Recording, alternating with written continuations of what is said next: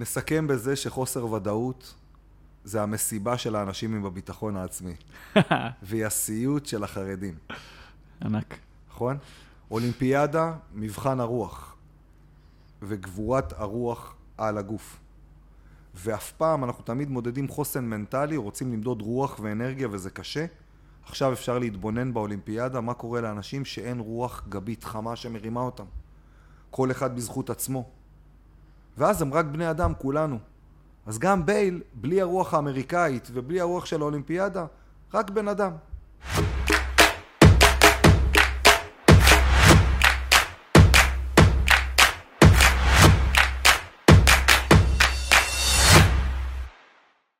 דן ולנסי, מה קורה אחי היקר? אמיר מנחם, אח יקר שלי, שלום, שלום. אני בשבוע מרגש עם כל מה שקורה עם האולימפיאדה. אה, פשוט אירועים אה, אדירים, ואני אומר לך, מההיכרות גם העמוקה שלנו, אותי לא מעניין הספורט או המשחק או התחרות. מעניין אותי ההשפעה הרחבה של מה שקורה מסביב. יש לנו דיונים סוערים בתוך uh, המשרד, מה קורה, סימון ביילס, אוסקה, כל המשלחות, איך הדברים משפיעים. וכשעניין אותי לדבר עם מישהו שבאמת מבין עניין, חשבתי ישר עליך. אמרתי, מה דן ולנסי חושב על כל מה שקורה עכשיו? אני פחות נהנה לקרוא את כל הפוסטים הזולים בפייסבוק וכל מיני דברים בערוץ הספורט. אותי מעניין לשמוע מאנשים ש... ששם, שבאמת מכירים, באמת חווים את הדברים הכי מבפנים. איך אתה חווה את המשחקים האלה? וואו, אני חושב שהם לא דומים לאף אחד מקודמיהם. כל ה vibe של האולימפיאדה הזאת היא חריגה בכמה וכמה דברים. אה, אני חושב שהמהות האולימפיאדה זה להדגים לכל האנשים בעולם את האוטופיה האנושית. שלושה שבועות של אהבת חינם, ממש מהמדינה המארחת שמתכנסת כמו בערב כלולות, ארבע שנים, מנקה, בונה, מתארגנת לארח ולקדש את זה. אה, ספורטאים שחווים את זה מהשדה תעופה, לכפר האולימפי, לסיבוב בעיר, לאהדה. מתמלאים באוקסיטוצין, סם אהבה, אתה יודע, אתה פתאום מוערך על ההשקעה האדירה. בנוסף לזה קורה משהו נפלא לספורטאים, שהם נכנסים לכפר אולימפי וזה כמו בחלומות. ואתה פתאום אה, כמו בחלומות וזה קורה. ואתה שם שלושה שבועות ויש מסיבות ומשלחות וכל אחד מביא את הפנים הכי יפות שלו. כן. אז זה אנרגיה על אנרגיה על אנרגיה בצבעים שונים, במנעדים שונים, אבל זה, זה חוויה מרימה על מרימה. על זה כמובן יש את הנבחרות עצמם, שכל אחד מגיע עם הרוח והפטריוטיות שמאפיינת את אותה מדינה ואותם צבעים שלה ואותו אני מאמין. כן. ופתאום אה, בשלושה שבועות מדינה שלמה, לא משנה מה הגודל שלה, מתעסקת בזה, חיה. זה, כן. זה מה שקורה. רוצים זה... את הצלחת הילד, זה את הדיבור, הצלחת זה הדיבור ברחוב. כן, זה הדיבור ברחוב. עכשיו, תגיד, למי שקצת פחות uh, מכיר אותך, איך העיסוק היומיומי שלך בסוף מתקשר למשחקים האולימפיים, כדי שטיפה תספר גם מה אתה עושה ביומיום? Uh, ככה. כל חיי אני מתעסק, או בעצם החשק שלי, החשק שלי, הפאשן שלי, הוא להבין למה מנצח זה שמנצח. אתה יודע, זה משפט שכבר אמרנו, אבל זה תמיד סקרן אותי, הרי אם כולם נותנים אותו דבר, איך יכול להיות שההוא מנצח טיפה יותר? בדיוק. כל הזמן זה קורה שם. עכשיו, זו הייתה ההתחלה. ומפה נכנסתי לאנשים שיודעים למצות את האנרגיות בתוכם. ואחרי זה הבנתי שזה הזכות ברגעי האמת לעודד את עצמך. להיות התומך אתה של... איזה גדולה בשיא הפחד, בשיא ההתרגשות, אתה זה המציל שלך. מאין יבוא עזרי, אתה יודע, ממש, אתה אומר, זה השם למעלה, אבל השם גם פה בתוכי. זה איזה סוג חיבור כזה, שאתה פתאום מאמין לעצמך בנקודות משבר. זה, זה תמיד אני אוהב. אה, אחרי זה, עם הזמן, הבנתי שבעצם התשוקה האדירה היא כל הזמן למצבי חוסר ודאות. כי כל הזמן יש עוד אחד ועוד אחד. ולמעשה החוסר ודאות לאנשים שחולי שליטה בראש, זה מלחיץ ומפחיד, כי אנחנו לא יודעים מה יהיה מחר. אבל uh, לשחקני נשמה, הם רק רוצים את הקרב, אתה יודע, הם רק רוצים את התנועה, הם רק רוצים את, ה, את העשייה. זאת אומרת, זה כשלעצמו, זה הדבר. ואתה בעצם יום-יום מלווה, עובד עם אנשים כאלה שרוצים להגיע לטופ. ו... אז uh, כן, כן, יש לי שם חברה דגש על שעוסקת ה- בכל מיני אה, היבטים, אבל בסוף הכל מסתכם למדידת ביטחון עצמי, להגדרת ביטחון עצמי, להבין שכולנו מושפעים ויש לנו גם ביטחון עצמי גבוה בדברים מסוגלים מול מסוגלות, מול אתגר. ככה אנחנו מודדים את הביטחון העצמי שלנו, כמה אנחנו מסוגלים לו. לגמרי, וגם טיפה כדי לפשט את זה, כן. אני חושב שאתה, אני לא אוהב להגיד המומחה מספר אחת, כי אני לא מכיר את כולם, אבל לפחות מבחינתי, בהיבט המנטלי, והיום- ומנטלי עכשיו הפכה למילה מאוד מאוד אה, מוכרת ופופולרית, כולם היום יועצים מנטליים בעולם הספורט אחרי סימון ביילס. אתה באמת באמת מבין את העומק המנטלי, בטוח בעולם אה, ספורט הישגי, אבל בעיניי בכלל, והיום אנחנו נדבר הרבה על המילה הזאת דרך העיסוק שלך. בוא ניגש ישר לסיפור שמסעיר את כולם, שוט. סימון ביילס. סימון ביילס, לפני הכל, לפני הכל, בן אדם. וזה הכאיב לכל כך הרבה אנשים, כמו צריבה, כי זה הזכיר לכולנו שאנחנו בני אדם. כן. ואם זה יכול לקרות לה, אז מה זה אומר עלינו? זה ישר נתן בעיטה לכל מי שמחשיב את עצמו לווינר, וכל מי שמראה אותה בתור דוגמה לאחד שתמיד גובר על מכשולים. לגמרי. אז קודם כל, שיעור מעניין לכולנו. על אחת כמה וכמה, שהיא באמת הייתה גם הפנים אולי של היא הפנים של, ה, של, של הדגל טוקיו- האמריקאי בטוח. לגמרי, ובכלל של טוקיו 2020. שנדבר על זה אחרי זה אולי, אבל נבחרת מרוסקת אה, רוחנית דרכה בטוח גם נגיע בפני לזה. עצמה, אבל אולי נגיע לזה. ומה שקרה הוא פשוט.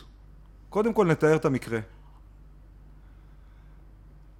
המקרה הוא שהתחילה את היום תחרויות הקבוצתי. והתחילה אותו לא טוב. היא התרסקה בתרגיל הראשון, היא בטח גם נעלבה קצת, זה לא מתאים לה. והגלגל של הדיבור השלילי הלך ונהיה יותר ויותר חזק. כן. עכשיו, בדרך כלל, להחזיק אגו, או להחזיק אליפות עולם, ההופעה שהייתה לפני חמש שנים, להחזיק אותה פיזית חמש שנים, זה אתגר פסיכי. אז אולי היא נמצאת במצב שהגוף שלה לא נמצא במקום שהיא יכולה לפדות את הצ'ק, את הציפיות. והלחץ שאתה מצפה מעצמך למדליות ואתה לא בטוח שהגוף שלך יכול לעשות את זה, כן. מביא לקריסה, ובסופו של דבר קרה לה fight or flight קלאסי, והיא קפאה, כמו שקורה לכולנו בחיים, כל- זה- זה- או במבחן פתאום אתה לא זוכר את החומר, או, או, או במלא מלא מצבים. שאתה הי- היית מגדיר את זה כחרדה, את מה שהיא חווה? הם, היא קפאה, קודם כל. כן. ומה שקורה זה שנכנס אה, כמות קורטיזול מטורפת לתוך הגוף, והקורטיזול עם האדרנלין וההתרגשות הענקית אה, יוצר קיפאון, והקיפאון מביא אותנו בשלוש-ארבע שניות, קבל החלטה, וזה, וזה נגמר. זאת אומרת, זה ממש מתכנס ל-20-30 שניות, ומי שראה את הוידאו, היא נעמדת, חמש, שש, שבע, שמונה, מסתובבת והולכת למאמנת שלה, ועשר שניות אחרי זה היא בחדר הלבשה. כבר לא ב- לא ב- לא עכשיו, באולם. כשהיא תפסה את עצמה, מדהים. והיא נרגעה, אז היא חזרה לעודד את הנבחרת, והיא חזרה להיות חלק מה, מה, מהסיפור. כן, זה היה ממש כמו אבל- תגובה של ילדה. כן, וזה יכול לקרות לכולם. עכשיו, אפשר להוסיף לזה למה? עכשיו למה? זה מה שקרה, עובדה. כן, כן, בן אדם. זה הסיטואציה. כן, זה מה שקרה. עכשיו, אתה יכול להוסיף לזה כל מיני משתנים מאוד חריגים שמאפיינים את האולימפיאדה החריגה הזאת. אוקיי. אוקיי. לפני הכל, האולם היה ריק, ויש לזה הרגשה שאתה לא בטוב עם עצמך, של silent treatment. כל מי שיש לו שורשים או מקורבים לפולנים, מכיר את ההרגשה הזאת מהמשפחה. לא צועקים פה, אבל השקט צורח יותר מכל דבר אחר. שזה הרבה יותר מלחיץ, מצד הרבה אחד יותר זה קר. מנומס, מצד שני בא לך למות. וואי, וואי, כן? אז אתה פתאום נמצא בזה שכל המצלמות עליך, לא עיניים, העיניים בבית. כן, כן. אבל אין, אין, אין אנרגיה. ושקט באולם. יש שקט. אין אנרגיה, אין תמיכה, אין מחיאות כפיים, אין come on בייל, אין, אין, אין שום דבר שיהיה לטובתי. יענו רוח פנים קרה וצוננת. ורוח פנימית, קטסטרופה. עכשיו, ברור שהאתגר המושלם הוא שספורטאי יתפוס את עצמו, לא משנה נגד הרוח, נגד הכל, והתמודד. ויתמודד. אבל לספורטאי אמריקאי שאף פעם לא עמד נגד הרוח, הוא תמיד עמד מאחורי מה? האימפריה הכי גדולה, שהרוח דוחפת אותו. ושהרוח דוחפת אותך 100 קילומטר קדימה. אימפריה ענקית, פטריוטים. פתאום, עכשיו זה, דרך אגב, אפשר לקחת עוד כמה דוגמאות קטנות ולראות את כל הרוח האמריקאית ככלל. גם מפסידה את השליחים בשחייה, שזה דבר שלא קרה מאה שנה. הדרים טים וקווין דורנט נראים כמו צל. זאת אומרת, יש משהו שאתה אומר, זה, אם אין רוח בכלל, אז מי שמצליח לייצר רוח פנימית מתפוצץ, אבל מי שהרוח הפנימית בתוכו הוא אחד נגד השני, אז המקום קורס כי יש לו רוח פנים קרה פנימית. אז לפני שאנחנו נכנסים עמוק לרוח רגע ברמה הבסיסית, אני תמיד מאוד מתחבר לאולימפיאדה ולסיפורים, כי הם משפיעים על החיים שלנו. אתה יכול לזהות מגמות, כמו מה שאנחנו מדברים נכון. פה. והסיפור עם ביילס מראה איזושהי מגמה עולמית. זה, זה, אתה, אתה רואה את הסערה סביב זה, כל כך הרבה אנשים כותבים, מגיבים, כן. פתאום אתה רואה כל כך הרבה אנשים שבכלל לא מבינים ספורט, מביעים את דעתם. כן. כל התגובות האלה של גיבורה, אחת שחושפת סוף סוף את האמת, אתה מתחבר לתחושות האלה? אני מרגיש שזה קצה. זאת אומרת, זאת בועה שחייבת להתפוצץ כבר. אוקיי, מעניין. ומצד שני, בפתח מחכים כבר הרבה ספורטאים ומדינות ונבחרות ש-Human Right זה לא קללה. זו אוקיי. לא מילה גסה. אנחנו עדיין מוכנים להבליג על הרבה דברים נגד Human Rights, כי אנחנו, זה הקצה של הבועה. מייקל פלפס בא ואמר, אני מכיר את הלחץ הזה.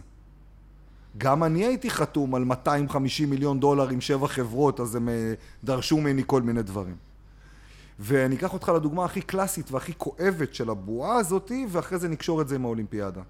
הייתה, היה מונדיאל בצרפת, וברזיל הגיע לגמר המונדיאל. 98 עם רונלדו. כן, ורונלדו הענק היה עם דיכאון קשה כן. וחרדות, והוא לא ישן, והוא ביקש מהמאמן לא לשחק בגמר. כן.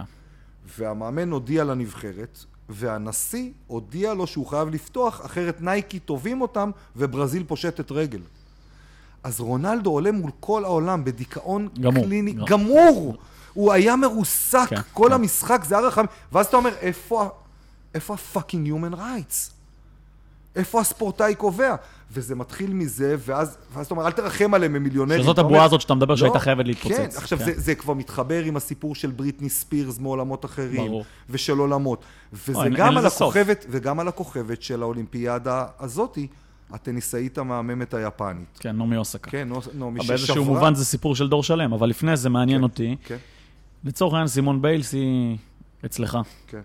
היא עכשיו נחתה בארץ, לא מגיע... נחתה, יש לה אישי ביום חמישי. אז היא כבר מגיעה אליך. מה, עכשיו בזום. נכנסת לזום, עולה מולך. מיד. מה אתה אומר לה? אותי זה מעניין, מה דן ולנסי, לצורך העניין, סימון אצלך. דבר ראשון, אני חושב שאני מרשה לעצמי איזה כמה דקות להסתלבט עליה. גדול. שמע, מתי יוצא לך להסתלבט על אלופים כאלה? אתה יודע, זה רגע אדיר. שזה גם חשוב. כן. קצת לצחוק על זה. מצד שני, אנחנו נכנסים לפרופורציות. יש לה את היכולות להיות הכי טובה בעולם, וגם יש לה את היכולת להרוס את זה. ראינו גם את זה וגם את זה. בשני המקרים קרה משהו מדהים. השמש זרחה. והכל בסדר. העולם ממשיך. העולם ממשיך, וזה לא כזה מעניין באמת בסופו של דבר. כן. זה פשוט אפשרות. אפשרות למימוש. ולפעמים שיוצא קצת כל האטרף, זאת אומרת, אני ממש הייתי רוצה ששבוע הבא תהיה עוד תחרות ג'ודו, כי אני בטוח שמוקי ינצח.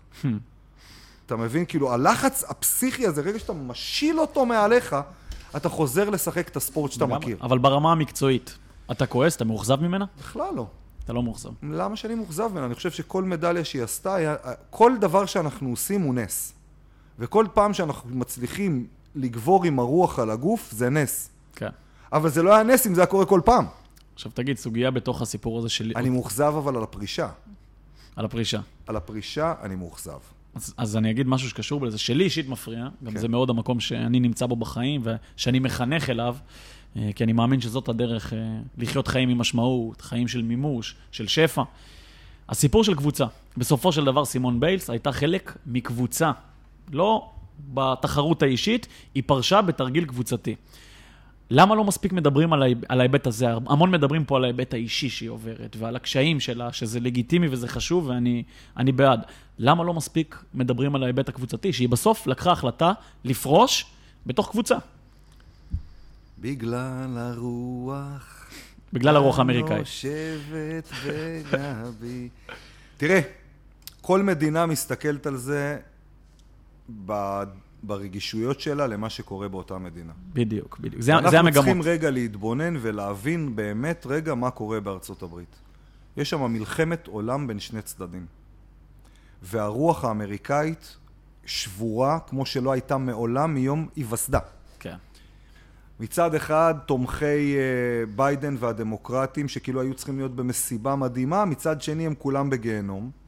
מצד שני, המפסידים, שהיו צריכים להיות ביגון, הם באנרגיה מטורפת. נכון. והם לא מייצגים כרגע את אותו דגל ואת אותה אמריקה. כן. שהצד שאתה מדבר עליו, דרך אגב, שנקרא לו הממסד, הממסד. היא קיבלה גיבוי מהוועד האולימפי. האמריקאי ומהממשלה, וכולם לגמרי. מאחוריה כביכול. נכון. אז ספורטאי הממסד מתרסקים, כן. ו- ו- וספורטאי הפרט, לוחמי הפרט, הגיבורים, העם, העם מנצחים. אה, שלום כניסת עידן הדלי. עידן האישה, עידן הצדק, וואה, וואה. כן, כן, עידן הצדק ועידן האמת. וזה מתחבר עם הרבה סיפורים נפלאים, אבל הסיפור המרכזי של האולימפיאדה, ולא מדברים עליו כי הוא לא מיינסטרים, זה כמובן השחקן טניס הגדול בכל הזמנים. נובק ג'וקוביץ'. שזה בכלל גומר את כל המיינסטרים, כי כן. הוא היה אנדרדוג עד לפני עשר דקות. לגמרי. והוא הלך נגד המערכת, והוא הגיע לא מחוסן שבקרואטיה זה issue רציני, כי זו מדינה מאוד לאומנית, עם מאוד, עם, והאווירה, הרוח של קרואטיה באולימפיאדה, מאירה את כל הכפר. כן. עכשיו בוא תסביר את זה בצורה פשוטה, כי יש פה משהו מאוד עמוק במה שאמרת. אמ, כל ספורטאי, כל אדם שהוא מתחיל להצליח מאוד, יש לו אפשרות להתחיל לשחק יפה עם המערכת, עם הממסד. politically correct. politically correct, אתה מקבל קצת בונוסים, אבל מצד שני אתה מקבל ספונסרים, אתה צריך לייצג את הספונסרים. בסוף מתחיל- אתה הופך לאיזושהי בובה.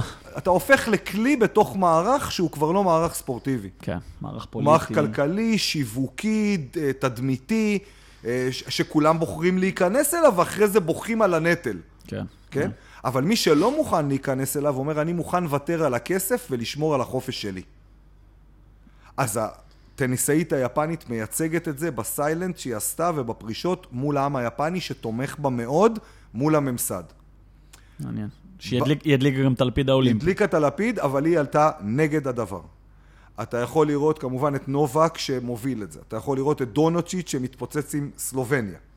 עכשיו, הם לא מקבלים את האהדה של מדינות המיינסטרים או ספורטאים שמייצגים את אותן חברות. דווקא אותן חברות נראים קבועים, הספורטאים נראים קבועים ובכלל לא דלוקים כמו באולימפיאדה. אז קורה פה משהו של התעוררות והפיכת הכוכבנות מכוכב כאילו של, של מדיה לכוכב של בן אדם. כן. בתוך הכפר האולימפי, הכוכבות כרגע הם נבחרת הכדוריד נשים חופים, שאף אחד לא יודע בכלל שיש ספורט כזה. אבל הכפר האולימפי, הם הלכו נגד הממסד, ולא הסכימו להתלבש בבגדים כן. חשופים בביקורת על הלבוש. בביקורת על הלבוש, וה- והלכו עם, עם, עם הביטחון שלהם. ופתאום הם קיבלו את התמיכה של כל הספורטאים. כן. אתה יודע, והתגובה של הנבחרת התעמלות הגרמנית, שבאה עם טייצים ארוכים, על אותו עניין, איברי המין שלנו הם לא לראווה, היכולת הפיזיולוגית שלנו היא לראווה.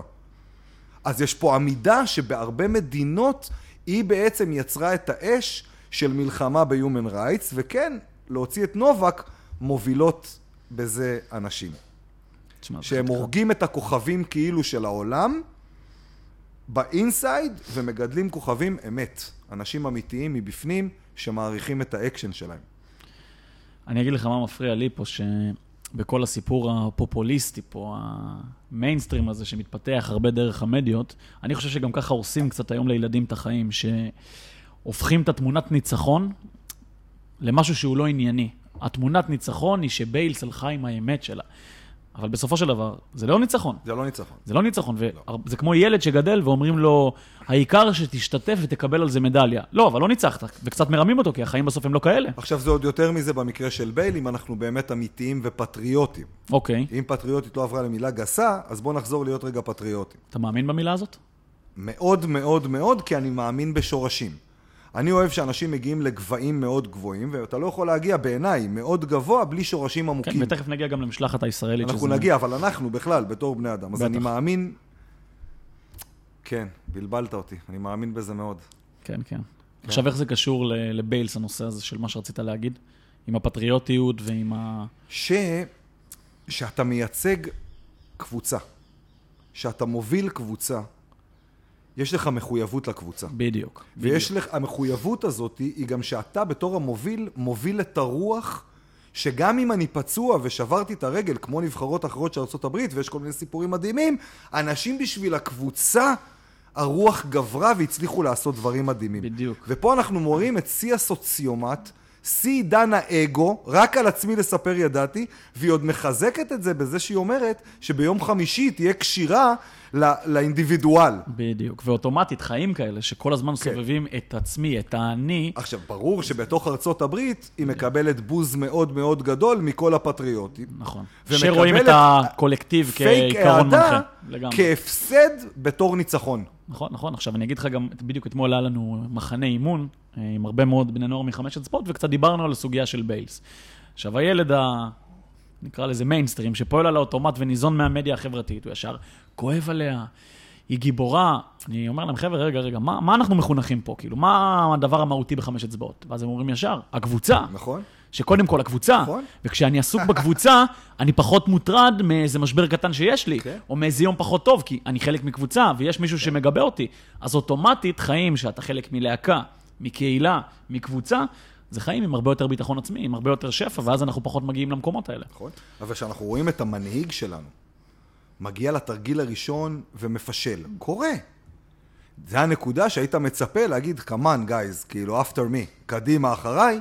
מה. שקרה פה זה שהיא זנחה את הנבחרת. לחלוטין. עכשיו היא ריסקה את הרוח הקבוצתית, עכשיו זה כל הרוח, גם ככה, שזאת הרוח שמתנהלת בארצות הברית. זאת אומרת, זה השבר ברוח האמריקאית, שהפטריוטיות כאילו כבר לא רלוונטית. בוא נגיע קצת לישראלים. המהממים. איך אתה רואה את המשלחת הישראלית, ותכף קצת נחבר את זה לרוח שלנו כישראל 2021. לפני הכל אני גאה בהם מאוד מאוד מאוד. מאוד. אני שמח בשביל כל אחד מהם. שאתה גם מכיר הרבה מהם ברמה אני מכיר האישית, אותו, אבל, אבל המקצועית. זה חוויה פשוט לספורטאי אולימפי שמגיע לשם, זה, זה חוויה לכל החיים. זה דבר מטורף לגמרי. זה הישג כל ההישגים. עם זה, אני מאוד מאוד מאוד גאה בנבחרת שיצאה משלחת נורא גדולה. 91 ספורטאים, אני לא טועה. הרבה אנשים הצליחו. הרבה ביקורת עכשיו על הג'ודו, שאני גאה בהם יותר מכולם. הם אימפריה. הם הגאווה הכי גדולה שלי. כן, כי זה- בשנים כל כך קשות, אתה יודע, עכשיו של האולימפיאדה ושל הסגרים ושל הקורונה, ואנחנו הוצאנו ספורטאי בכל משקל וספורטאית בכל משקל. והבאנו הרבה ספורטאים, הרבה מהם לעבור גם את הקרב הראשון, וחלק לא מבוטל את הקרב השני. ושמינית גמר ורבע גמר. נכון? No cigar. כן. אבל אם זה ההתרסקות של הג'ודו, אז איזה אימפריה. כן, זה ענף שמתנהל ברמה בינלאומית פה איזה בתוך ה... אימפריה, וזה מאכזב את כולם שאין מדליות, אבל איזה גאווה שיש לנו ציפייה למדליות מעשרה אנשים. כן. אז, אז, אז, אז כ- כיף לי לכאוב איתם ביחד, כי הם אותנטיים, הם אמיתיים, הם all in, ויותר טובים ניצחו אותם. או whatever, אתה יודע, זה יותר ספורט. מוכנים, או... או כן, אבל זה ספורט, כאילו בסוף יש רק אחד שלוקח זהב. ברור. אז, אז אני מאוד מאוד גאה בהם. אמ, מאוד אהבתי את השחקן בדמינטון. זילברמן, מאוד, מישה זילברמן, גבר. מאוד. מאוד, מאוד, היה- הייתה לי כבר כזה... שנים שהוא... איזה יופי. תענוג. אתה רואה את האטיטיוד שלו גם, מאוד מיוחד. כן, האישה הצעירה בטייקוונדו, שזה קומבינציה של אמ, פיזיולוגיה מושלמת לענף. כן. הגמישות, התנועתיות הגמישות, שלה. דקה, ארוכה, היא טריה, מהירה, מחויבת, כן. אה, נפלאה. וגם הדיבור העצמי שלה עם עצמה בסוף דו- הקרב. דור המילניומס. זה, אתה יודע, לקחה לי את העבודה, כן. אין מה להגיד. אתה זוכר את זה? אתה כאילו היית ש... היא פשוט הובילה כל הקרב, אוקיי. עשו עליה מהפך, ממש שתי דקות לפני הסוף. ואז היא התחילה לדבר עם עצמה שם, כן. ואז היא אמרה לעצמה, כן. אני רוצה את זה יותר ממנה, עשתה כאילו זה, ו... וניצחה את הקרב. זה היה, אתה יודע, רגע נפלא. אבל גם אני מאוד גאה בה, אתה יודע, בשייטים שצ'אלנג' כל הדרך. אוקיי, מחוץ למדליות, אבל כן, הגולשים. אחלה עבודה, כן. כן. אז בינתיים זה כיף לי. עוד פעם, אני לא מתלהב מהאנרגיה הזאת, כי אני לא עטוף באור וברוח של האולימפיאדה. כאילו, החום הזה והטוב הזה והאוטופי הוא לא שם. אבל מה שכן, זה ספורט נטו. כן. תגיד, אתה מסתכל על מה שקורה היום, איך יראה הספורט בשנים הקרובות? אני חושב שדיברנו על הבועות, אז זאת בועה שנגמרת ומתחילה בועה נפלאה, שאני חושב שיותר ויותר, אחרי שכל גיבורי השקר שלנו יתנפצו, הם יתנפצו כי אנחנו נבין שאנחנו לא רוצים להיות כמוהם. ובעצם הרבה דברים שאנחנו עושים הם יותר גדולים מהם. כדי לפרש את זה, מייקל ג'ורדן, לברון ג'יימס, מייקל פלפס, לאט לאט כבר לא יהיו המודלים שלנו, שאנחנו חולמים להיות... כן. Uh... המודלים שלנו יהיו מודלים קרובים לביתנו. אם אנחנו רוצים שורשים עמוקים, אנחנו נחפש קרוב במשפחה שלנו מי הם אלה עם השורשים העמוקים שאיתם נדמה להם. הבנתי. ואחרי זה בקהילה שלנו. הפוסטרים בחדר הולכים להתחלף, אתה אומר. כן, וזה גם שינוי לגמרי לגמרי בביטחון האישי והציבורי שאנשים ירגישו, סתם בהמשלה, כאילו שיש אלוהים בשמיים ואנחנו חיים פה. ופה מה שאנחנו עושים זה אנחנו מורידים את כל אלוהי השמיים, את כל הכוכבים, כן. ומורידים את האלוהים לפה, כאילו לאחריות שלנו. הגישה של רבי נחמן תגיע גם לעולם הזה של הספורט. אה, אתה יודע, הוא שמה. כן. סופר מעניין. כן. תגיד, אפרופו חוסן, שאנחנו מדברים ככה הרבה פה, עבודה מנטלית, מהספורטאים שנמצאים אצלך והתהליכים שאתה חווה ובכלל כל העבודה שלך ב-70-30, אתה מרגיש שיש ירידה משמעותית בחוסן של אנשים היום? עם כל מה שקורה בעולם? אני חושב שהורגלנו הרבה שנים לעבוד על uh, מוטיבציה חיצונית. שהגורם המרכזי להנאה שלנו הייתה מוטיבציה חיצונית, כלומר, אליפות עולם. אלוף ישראל. אם תהיה אלוף ישראל, תקבל עוד 40 שקל על מענק אה, זה. אם זה... זה הכל ההתניות, כן. גם בעסקים, גם בזה, כן, תמכור כן, מספרים. X, מספרים חיצוניים. כן, כן. עכשיו, אה, השיטה הזאת היא למעשה נועדה לשעבד בני אדם, כי תמיד ברגע שאתה מגיע, אחרי שהתמלאת, יש חוסר מאוד גדול, ואז צריך למלא את זה עוד פעם. אז ככה מזיזים את העכבר. כן. וזה מתחלף במוטיבציה פנימית. שאני מאתגר את עצמי, אני רוצה להרוויח יכולות בעצמי, אני רוצה להרוויח מסוגלויות בעצמי, ואז הכוח הופך להיות פנימי, כולל בעיניי כל הסתכלות הבריאות הולכת להשתנות, מתלות חיצונית, ברופאים, בתרופות חיצוניות, והרבה יותר ריפוי עצמי. כן, רפואה עצמית. והכיוון הולך לשם כל הזמן, כאילו, אבל עכשיו, בהתעוררות הגדולה, שפתאום יש ספק במערכות, אתה אומר, בינתיים שכולם מהמרים, עדיף לשחק בטוח, בוא נחזור לטבע. אתה יודע, בפשוט. כן. כן. ואתה מתחיל להבין כמה חסר לך בהכרת עצמך. מהנשימות, מהשינוי תדרים, מה, משינוי מנעדים, הש, היכולת לרפא את עצמך, להרגיע את עצמך, להביא את עצמך לשלווה. איך יכול להיות שבעידן שאנחנו כל כך חכמים, כולם על כדורים אנטי דיכאון במקום מערכות ריפוי. בגלל זה אני גם לא סתם שואל אותך את השאלה הזאת, אנחנו כל כך הרבה ידע, אבל כל כך רחוקים מעצמנו. נכון, ואז אתה אומר. השיחה משתנה בין ריצוי חיצוני, אני מרצה את הבוס, את הזה, את הזה, לריצוי פנימי ומערך חינוך עצמי. אני מחנך את עצמי לדברים שאני חושק בהם. אוקיי. ועדיין אבל העצמי לא תופס משקל גדול מדי בחיים כאלה? אמ, שבסוף העצמי הזה זה אחת הבעיות שלנו. תראה, ברגע שיש לך מסוגלות לעשות דברים, יותר קל לך לתת. כי אתה לא מפחד שלא יהיה לך.